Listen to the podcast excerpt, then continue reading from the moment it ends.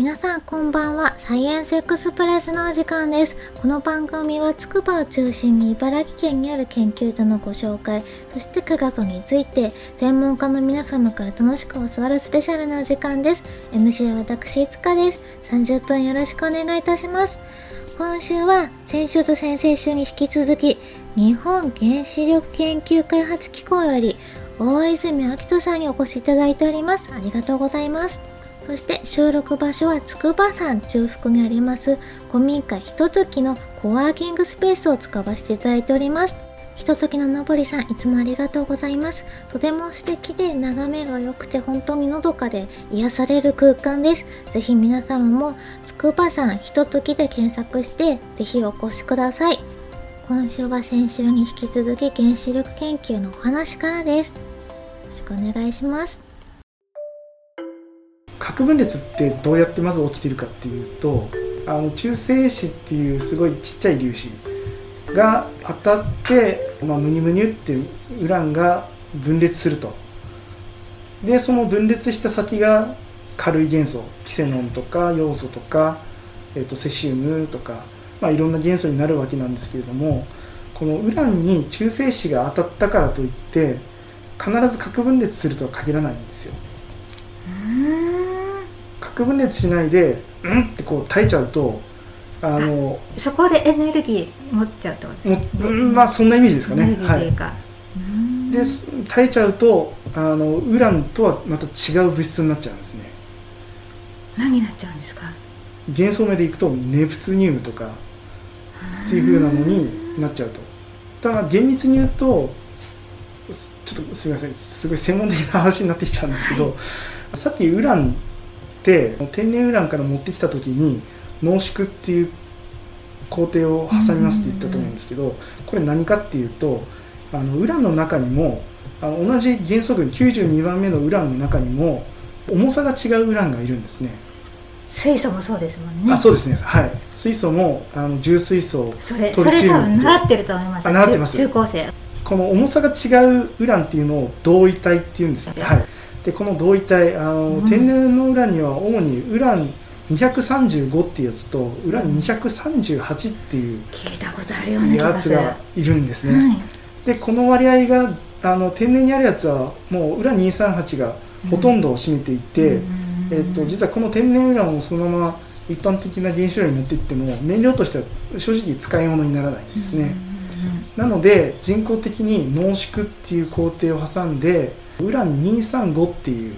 数字のちっちゃい方のやつの割合を増やしてやると。大体この割合が5%ぐらいまで増やさなきゃいけないん。ですけどでそうすることによって初めて燃料として使えるウランになると、はい、になります。でちょっとここからあの物理のお勉強なんですけどこのウラン238とウラン235、うん、なんで重さが違うかっていうと、うん、このウランっていう原子の中身を見てみると要は中性子と陽子っていうちっちゃい粒子がいっぱいこう存在してるんですね。これはウランにも限らず酸素もそうですし炭素もそうです。えーと、全ての元素は中性子ないし陽子がこういっぱい集まってできた物質になってます。で元素周期表のあの元素の番号、えーと、ウランだと92番水素だと1番ですね、あの数字が何を示しているかっていうと実はその陽子の数で決まります。なので水素の場合陽子1個しか持ってないんで、えーとまあ、元素番号が1番ですと、で逆にウランの場合陽子が92個あるんで、ウランっていう物質って呼ばれてるんですけれども、さらにその中性子とその陽子の数を足し合わせた数が先ほどのウランの235とウランの238っていう数字を決めてます、つまり中性子の違いってことですね。そうです。中性子の数、うん、持ってる数が違うんですね。で、まあ、ここがまあ一つキーポイントなんでちょっと覚えていただきたいんですけれども、はい、えー、原子炉の中で、えーと、中性子が当たります。で、まあ、核分裂しそり入れたやつ要は中性子を含んだやつ、うん、例えばウラン235が中性子を含んだらそれは同位体いくつになるでしょうか？ウラン236です。はい、ということであの同じウランなんですけれども重さが違うウラン236っていうのが出てきちゃうんですね。で今度さらに中性子をまたそのウラン236が食べました。核分裂を起こしません。どうなんでしょう？食べちゃうと237そうですね。でウラン237っていうのが実は出てきます、でこのウラン237すごい半減期って言って物質として存在できる時間があるんですけれどもすごい短いんですね。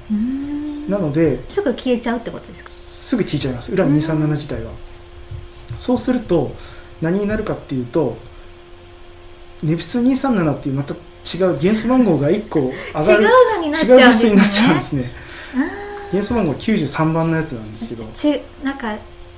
物質物質として消えちゃうじゃなくて違うものになっちゃう。違うものになっちゃう。それが厄介ってことですね。あそうですね。はい。そうなんだ。でそのネプス237っていうのが実は半減期が、えーと、と214万年えー、100万年じゃないんだ、そうですね。はい。えー、100万年余計余計なことをって感じ。ですねそうですね。はい。そうなんだ。なんでそのまあ、ネプスニウム自体が、えーとまあ、核分裂する場合もあるんですけど、うん、えーと、実はそのなかなか一般的な原子炉では核分裂してくれないんですね、うん、あの条件がちょっと悪いというか、うん、はい、なのでプツニウムに中性子が当たると今度また実は違う元素になっちゃいます。え何ですか？聞いたことあるかな？プルトニウムっていうんですけど。聞いたことある。めっちゃ聞いたことある。はい、はい、あの有名な。有名な、はい、そうですね。そうなんだ。はい。プルトニウムの中には、うん、あのウランと性質が似てるやつもいるので、うん、あのまあ、それも同位体っていうやつに依存しちゃうんですけど、あのまあ、いわゆるそのプルトニウム、燃え残ったプルトニウムを次の燃料にとして使うっていうこともできるっていう。うん再利用できる再利用できますね。へえ、はい、そうなんですね。なるほど。だその中性子をどうやって当てるかによるんですね。当てるかそうですね。まあもう確率の話になっちゃうので当て方というか当たった時にどうなるか。まあその確率を上げたり下げたりっていうのはできるんですけど。それは条件を変えてるんですか一般的な原子炉は基本的に条件変えられないです、もうそれで決まっちゃってるんで、ね、はい、でもしその確率を変えたいのであればもう原子炉そのものの設計を変えなきゃいけないです。なるほど、はい、例えばあのちらっと聞いたことあるかもしれないんですけどモンジュって聞いたことあります？聞いたことあります。あれ高速増殖炉っていう、うんうん、あのまあ、原子炉で、あ一般的な設計が違うんです、ね、設計が違うんですねの一般的な原子炉はあの水で燃料を冷却してるんですけど、はい、ああいう高速増殖炉っていうのは液体金属で、えー、と冷却してます。具体的にはナトリウムっていうやつなんですけど、でそうすると比較的あのなんて言ったらいいんですかね。ネプツニウムとかそういったものも核分裂しやすくなるっていう、はい、特徴があります。え冷やし方で変わるんですねそんな。そうですね。すごい冷やし方というかあのその原子炉の中に存在している物質に依存するんですね。なるほど。なのでそのなるべくいわゆる文殊とかああいう高速炉には水とかは持ち込まない。へえでむしろ一般的な原子炉では水で冷却しますっていうもう完全に全く違う原子炉になってます。で反応やっぱ反応だからってことですかね。うーんと 違いまし そうですね。えー、っとですねちょっと専門的な話になっちゃっていいですかね、はい、水があるといわゆる減速っていう現象が起きちゃうんですよ。なこれが何かっていうと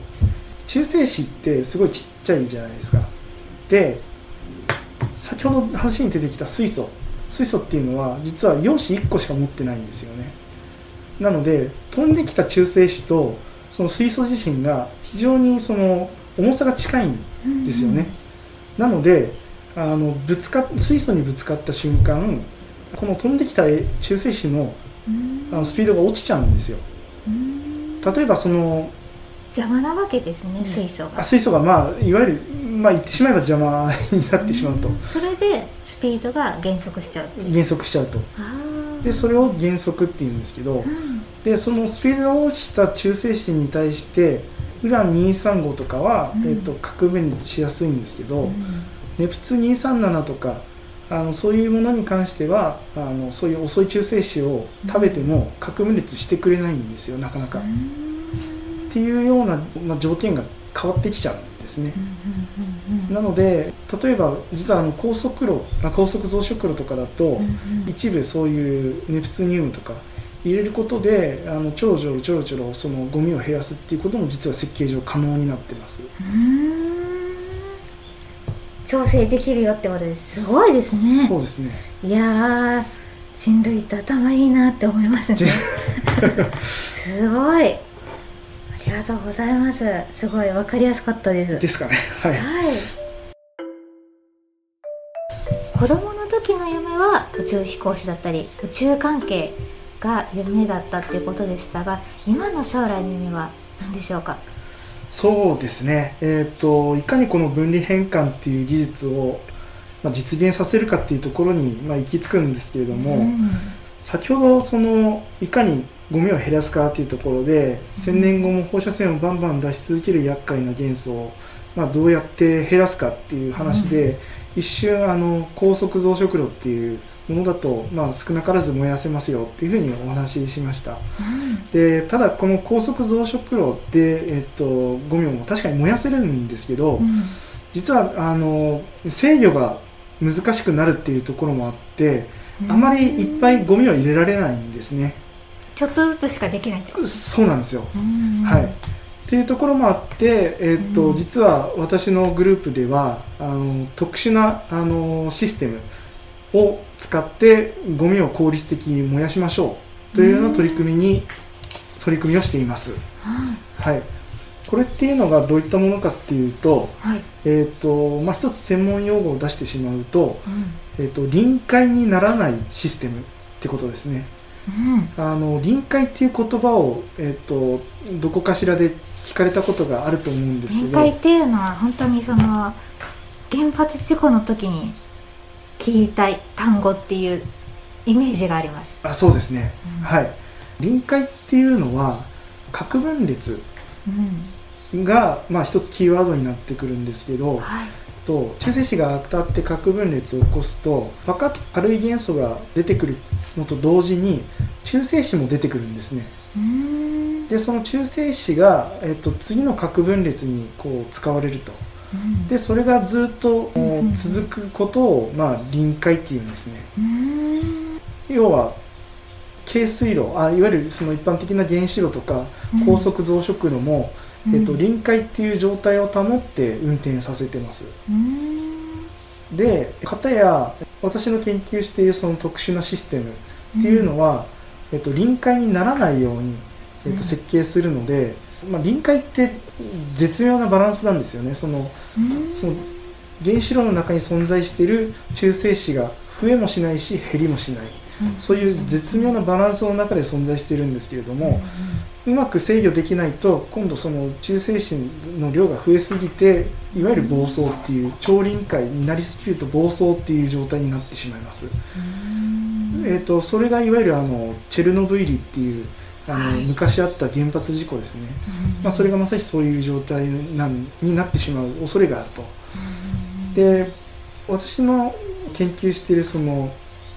特殊なシステムっていうのは、はい、そもそもそういうふうな臨界にならないような状況で、えーと、ゴミを燃やそうとしているので一つ制御も高速増殖量よりも簡単になるというか、えーとまあ、制御しやすくなるんですね。原子炉ではないってことです、ね、原子炉ではないですね、はい。まあ、そこも定義がまだ決まってないというかいろいろ議論もあるのであの要はものものとしてはいわゆるその、核物質を入れたりするので本当にそれが原子炉じゃないか原子炉かどうかっていうのは、まあ、そこでもまた実は議論もあるんですけれども、はい。えーと原子炉だと臨界で運転あの勝手に核分裂続けてくれるんで運転できるんですけど、うん、その特殊なシステムだと要は臨界にならないので、うん、どうにかして運転させるために外から何かしらのエネルギーを与えなきゃいけないんですよね。で実はあの加速器っていう、まあ、これまた大きいその施設を使って家族系知ってますよ。あ知ってます。あと KK あケーキはい、うんゲストで来ていただいたこ来ていとあるただきましたね。翔太さん。翔太さん。翔太さん。翔太さん来ていただいてますから、知ってますよ。でその加速器で、えーから出てきたビームをその、うん特殊なシステムの中に打ち込むことでと運転すると。へってえいうそういう特殊なえっとシステムになってます。と日本語で言うと加速器使ってるんでで加速器使って運転させるんで加速器駆動システムっていうんですけどへえすごい。それを、まあ、英語で言うとアクセラレータードリブンシステムっていうのでその頭文字を取って我々は ADS っていうふうに呼んでます。じゃあいわゆるイメージあの原子炉っていうイメージじゃなくてどっちかというともう加速器のイメージに近いんですかねこれは、どうですかね、まあちょっと違います、まあ、み見た目の問題うんと。見た目はもうハイブリッドですね両方。両方なだ。なんんか、うん原発っぽいものになんか加速器くっついてんなっていう、あそういう感じそういうイメージですかね、まあうんサイズはちっちゃいんですけど。うんうんうんうん。はい。っていう形なのであの先ほどあのゴミを高速炉に入れすぎると制御が難しくなるって言ってたのはその制御っていうのは臨界の制御が難しくなるっていうことなんですよね。なんですけどこの ADS に関してはゴミを大量に入れても未臨界であの運転させるのでうん。あの加速器を止めちゃうと勝手にあのシャットダウンするんですよ。うん。なので運転が止まるっていう意味でいわゆるあの強制的に制御できるのでうん。そういった意味でゴミを大量に入れても問題ないよっていうシステムですね。うん。それゆえあの効率的にあのゴミを減らせますよと。いやーすごいですね。これはもう日本で東海村にしかないんですか？あ、えー、と実はまだこの ADS っていうシステムはあのんまだ作られてはいないです。あそうなんですね、はい。こういうふうに作ったらあのゴミを減らせられるんじゃないかっていう段階なんですね。あそうですね。なはい。るほど。へえこれはもうまだまだ遠いお話になりそうなんですか？えー、と一応今のところ年表を引いて2050年にあの実現を目指して、はい、作ってはいますね。なかなかなかなか、遠いですね。はい、というのもやっぱりこう新しい試みだっていうところもあってはい。あの一つ一つの要素技術に研究課題があります、絶対安全ですもんね。そうですね。はい。うん。例えばあの一般的な原子炉だとこんなにゴミを大量にあの燃料に入れないんで、うん。あの経験がないんですよね。ゴミをいっぱい入れると何がどうなっちゃうのかっていうと、んあの放射線がいっぱい出てきちゃいますし、あと熱もいっぱい出すんであのハイリスクですね。あの扱うのが大変なんですよね、うん。あの原子炉の中に燃料を入れるにしろ取り出すにしろ、ん。さらにそれを加工するにしろ。うん。はい。なのですいかにそのちゃんとものとして作るか扱うかっていうところからまず、えー、と研究開発的な要素がありますしあとはその ADS のシステムもあの先ほどの高速増殖炉と同じで水を一切使わないで冷却したい原子炉のあのシステムなんですよ。ナトリウムですか？実はこれナトリウムじゃなくてえ？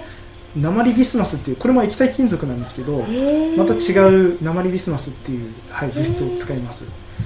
なので、えー、と鉛ビスマスを扱った経験っていうのはなかなか日本ではなくてですね。うん。でそそれがこう液体金属とはいえ流れていくとうん。中の構造材をどんどん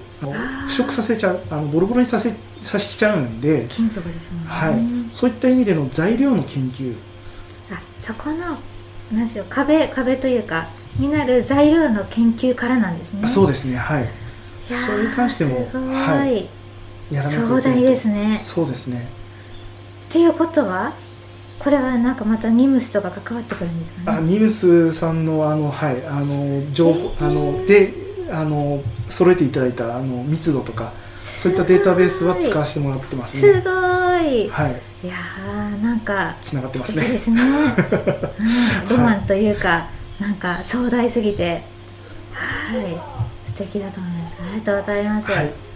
で、まあ、こういう特殊な ADS っていうシステムいろんな予想技術が絡んでいる中なので、うん。もちろん一人の研究者が全部面倒見てるわけじゃなくて、ね、いろんな分野の人がこうこの課題に立ち向かってるんですよね。そうですよね、はい、先ほどのあの話にあった、えーと、材料屋さんしかり、うん、流体力学の専門家だったり、うん、あとは、まあ、化学屋さんだったりとか、うん、でその中で私自身がやってるのはどっちかっていうと物理に近いような研究がベースになってまして、こういうゴミを大量に入れたようなそのシステムの中で物理現象を起こすっていうのはなかなか実績がないんですよね。なので私自身はその比較的小規模な実験装置使ってと例えば森物質として鉛とか冷却剤使ってる鉛を入れたりとかでそれでそのいわゆる中性子のバランスが増えるのか減るのかっていうようなところをすごい小規模な実験で実証試験をやってでそこで出したデータが本当にシミュレーションしたやつと合ってますね合ってないですねっていうのを確かめるところまでやってますね。でこういう、まあ、実験装置、まあ、国内にもう今までもあってですねただ結構今シャットダウンが、まあ、老朽化が理由でシャットダウンが相次いでます。っていうこともあって実は2015年から2019年にかけてアメリカと一緒の臨界実験プロジェクトっていうのがあってですねテストサイトと呼ばれるアメリカのネバダ州の砂漠のど真ん中にある施設でですね、実験とかやってました。砂漠ですよね。砂漠ですね。核実験そうですね、はい。まあ、このテストサイトは非常に広大でその兵器用の核実験とかも、まあ、行われてた場所なので、まあ、正直、まあ、行く前は日本人としては複雑な心境でした。やっぱり唯一の被爆国としてもうあれ当時からずっとそこはあったんですね。まあ、テストサイト自体は戦後ですね。戦後になってから使われ始めたのでいわゆるその日本で使用されてしまったあのいわゆる核実、試験場ではなかったとではなかったですね、はい。日本に落とされてしまったいわゆる原爆の、と実験で使われてたのは、えっと、アメリカ国内でもあのトリニティというサイトで、またちょっと別のニューメキシコだったかな、ここにある施設なのでちょっとそことはまた別のサイトなんですけれどもはい、今も現役で使われているテストサイトっていうのはこのネバダ州にあるところですね。はい、なので、まあ、日本人としてはちょっと正直複雑な心境だったんですけれども、ね、はい、ただあの一緒に実験をやってたアメリカの研究者と実験の合間にあのよく雑談ベースで話をさせていただいたんですけれども、うん、彼曰くその、まあ、実際私がその実験に行く前にっていた私と私の女子2人ですね、うん、が実はその日本人として初めてその施設に足を踏み入れたっていうことで、まあ、実験2人組でやったんで私とその私の先輩職員なんですけども、の研究者が実はその日本人で初めてその施設で実験を行ったっていうことを聞いて、えー、と歴史をなんかこう遡っていくと、まあ、当時終戦から70年が経つっていう、まあ、節目でかつてはその敵国同士だった日米の、まあ、研究者がこう各民のゴミを減らすべく純粋なサイエンスとしての実験をそのテストサイトで行うっていうことで非常に、えーとまあ、感慨深いものがありましたね。そうですね、うん、すごいなんか歴史もあるしでも今は双方その科学技術の発展のために力を合わせてっていうところで。そうですね、新たな一歩をお互いにこう共に踏み始めているっていう、はい、今は一緒に一緒の方向を目指しているっていうのはそうですね、うん、平和を感じられますね。感じましたね。はい。ありがとうございます。現在の仕事をやってきて大変だったこと良かったこと皆様にお伺いしておりますが大泉さん非常に印象深い経験をされていらっしゃるんですよね。震災の3週間後に、えーとまあ、JA に入ってですね、うん、えーとまあ、当時状況が状況だったのでえーと、除染に関する業務であの福島の小学校へ行く機会がありました。うん、うん、で、まあ、正直行く前はなんかこう罵声とか浴びさせ浴びせられるんじゃないかなとか石とか投げつけられるんじゃないかなとか、えーと、すごい不安だったのをよく覚えてます。そうですよね、うん、なんかやっぱり複雑なそうですねあの JA 自体は、まあ、もちろんあの福島の事故に関しては当事者というわけではないんですけれどもただやっぱり一般的に見たらやっぱり同じ業界であり、なかなかそこら辺って多分区別ってつきにくいと思うんですよ。よく友人からもあの原発どうなのとかっていうふうに聞かれるんですけど、うん、まあ、正直、まあ、我々が発電所を持ってるわけでもないですし、うん、うん、なかなかそこら辺って誤解を生みやすいところなのかなって思うんですよね。で、まあ、正直行く前はやっぱり不安だったんですけれど、ちょっと驚いたんですけど実際には違ったんですね。っていうのも学校へ着くなりその校長先生とかあ校長先生はじめ先生方ですねえー、が待っていてくれてそのよろしくお願いしますと、えー、まあ、何度も声もかけてくださってで、まあ、先生方だけじゃなくて PTA 会長さんとか、あ保護者の方々には、えっとまあ、差し入れとかもいただいちゃったんですよね、まあ、正直もらっていいかどうか迷ったんですけれども、まあ、そこでもよろしくお願いしますというふうに声をかけてくださいました、まあ、一つ感じたのはあの先生方もその保護者の方々も原発に対する憤りといったものよりもその純粋にその子どもたちを守りたいっていう思いを、うん、強く感じましたねあの時は。うん。まあ、たまたま、まあ、ちょっと校舎内に入る機会があってですね、でよくまあ小学校とかの景色にあると思うんですけどあの廊下に、あの生徒さん方の集合写真とか、まあ、写真がよくあのこういっぱい並んでまして、まあ、そこに目が止まったんですよね。で、まあ、いい笑顔なんですよねやっぱりね、あの楽しそうな。で一つ思ったのはその先生方とか保護者の方々の気持ちが、まあ、分かったような気がしてですねあの,、まあ、あの子たちの笑顔を守りたいのかなっていうはい、思いましたね。私自身もやっぱりああいった子どもたちの笑顔を守りたいなっていうふうには心底思いましたね。まあ、正直、入賞1年目からもうここのラジオでは話せないくらい過酷な状況で、まあ、働いたわけなんですけれども、うん、休みたいとは思えなかったですね、やっぱりその、うん、うん、いかに、うん、福島の復興に対してどう自分たちが貢献すべきかとか、うん、子どもたちの笑顔をどういうふうに戻すかとか、そういうことを、うん、考えると、いや正直、それがうんまあ不謹慎かもしれないですけどモチベーションになってたのは事実ですよね。うん。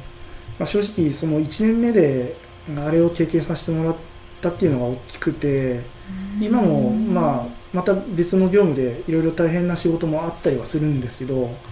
うん、そういう経験があったから今も乗り越えられるのかなっていう気はしてますね。はい、すごい経験されてたんですね。いやいやうん。多分、うん、周りにもそういう方は多分同じ業界の人は多いとは思うんですけど、はい。当時当時はってことですね。そうですね。貴重なお話ありがとうございます、はいでは最後になりますがこのラジオを聴いている中高生の方々にメッセージをお願いします。あはいありがとうございます。えっ、ー、と今回原子力っていう、まあ、なかなか馴染みのない難しい話だったのかもしれないですけれども、えーと、いかがだったでしょうか？ちょっと不安です、えー、もしですね今日なかなかこう話しきれなかった部分もありますしもし今日聞いただけでも興味が湧いたっていう方がいればぜひぜひあのうちの研究所に遊びに来てください、えーと、随時見学の申し込みも OK ですしまたさまざまなイベントも開催してます。でうちの原子力機構のホームページにも、えーと、お問い合わせフォームっていうのがありますのでぜひともコンタクトしてみてほしいなというふうに思ってます、えー、またその私自身が所属している、えーと、核変換システム開発グループっていう、まあ、グループがあるんですけれどもこちらのグループでも、えーと独自のホームページ作ってます。でそこでは、えーとまあ、対象としては大学の学部1年生向けですかねの講義資料、えー、と実はあの私自身も大学に出張行ってあの講義とかもやらせてもらってるんでそこで使ってる、はい、あの講義資料なども載せてます、えーと、今日お話しした内容をあの図とかつけた状態で説明しているので、えーともしちょっと理解が追いつかなかったというところがあればそちらも覗いてもらえると嬉しいです、えー、もしまあ、それでもわからないことがあれば、お問い合わせを通して質問してきていただければ、必ず答えたいと答えたいと思いますので、ぜひよろしくお願いします。またあの原子力に限ったことではないんですけれども、えっと、世の中いろいろな情報が一方的に入ってくる、うん、まあ、ご時世ですよね。はい、えー、ですけどそれを、まあ、鵜呑みにしないで一度その情報の信憑性とか背景を探ってみてほしいです。で自分で見たこと聞いたこと感じたことっていうのをもとに自分の意見っていうものを常に持っていってほしいなっていうふうに思ってます、まあ、私自身があのイメージを強くつきあの持ってしまったためにこういろいろ回り道をしちゃったっていうこともあるので、まあ、皆さんにはぜひとも何て言うかその周りに振り回されず自分自身でこういろいろ、えーと、調べて意見というものを持ってほしいなって思いますね。えーと、一時期よく人事部の方の依頼で就活関連のイベントに参加させていただいて多くの学生さんと話したんですけれども、えっと、原子力関係のイベントに参加されてた学生さんって結構みんなあの賢くてですねあの自分の意見を持っていてよく考えているなっていう方が多い印象でしたね。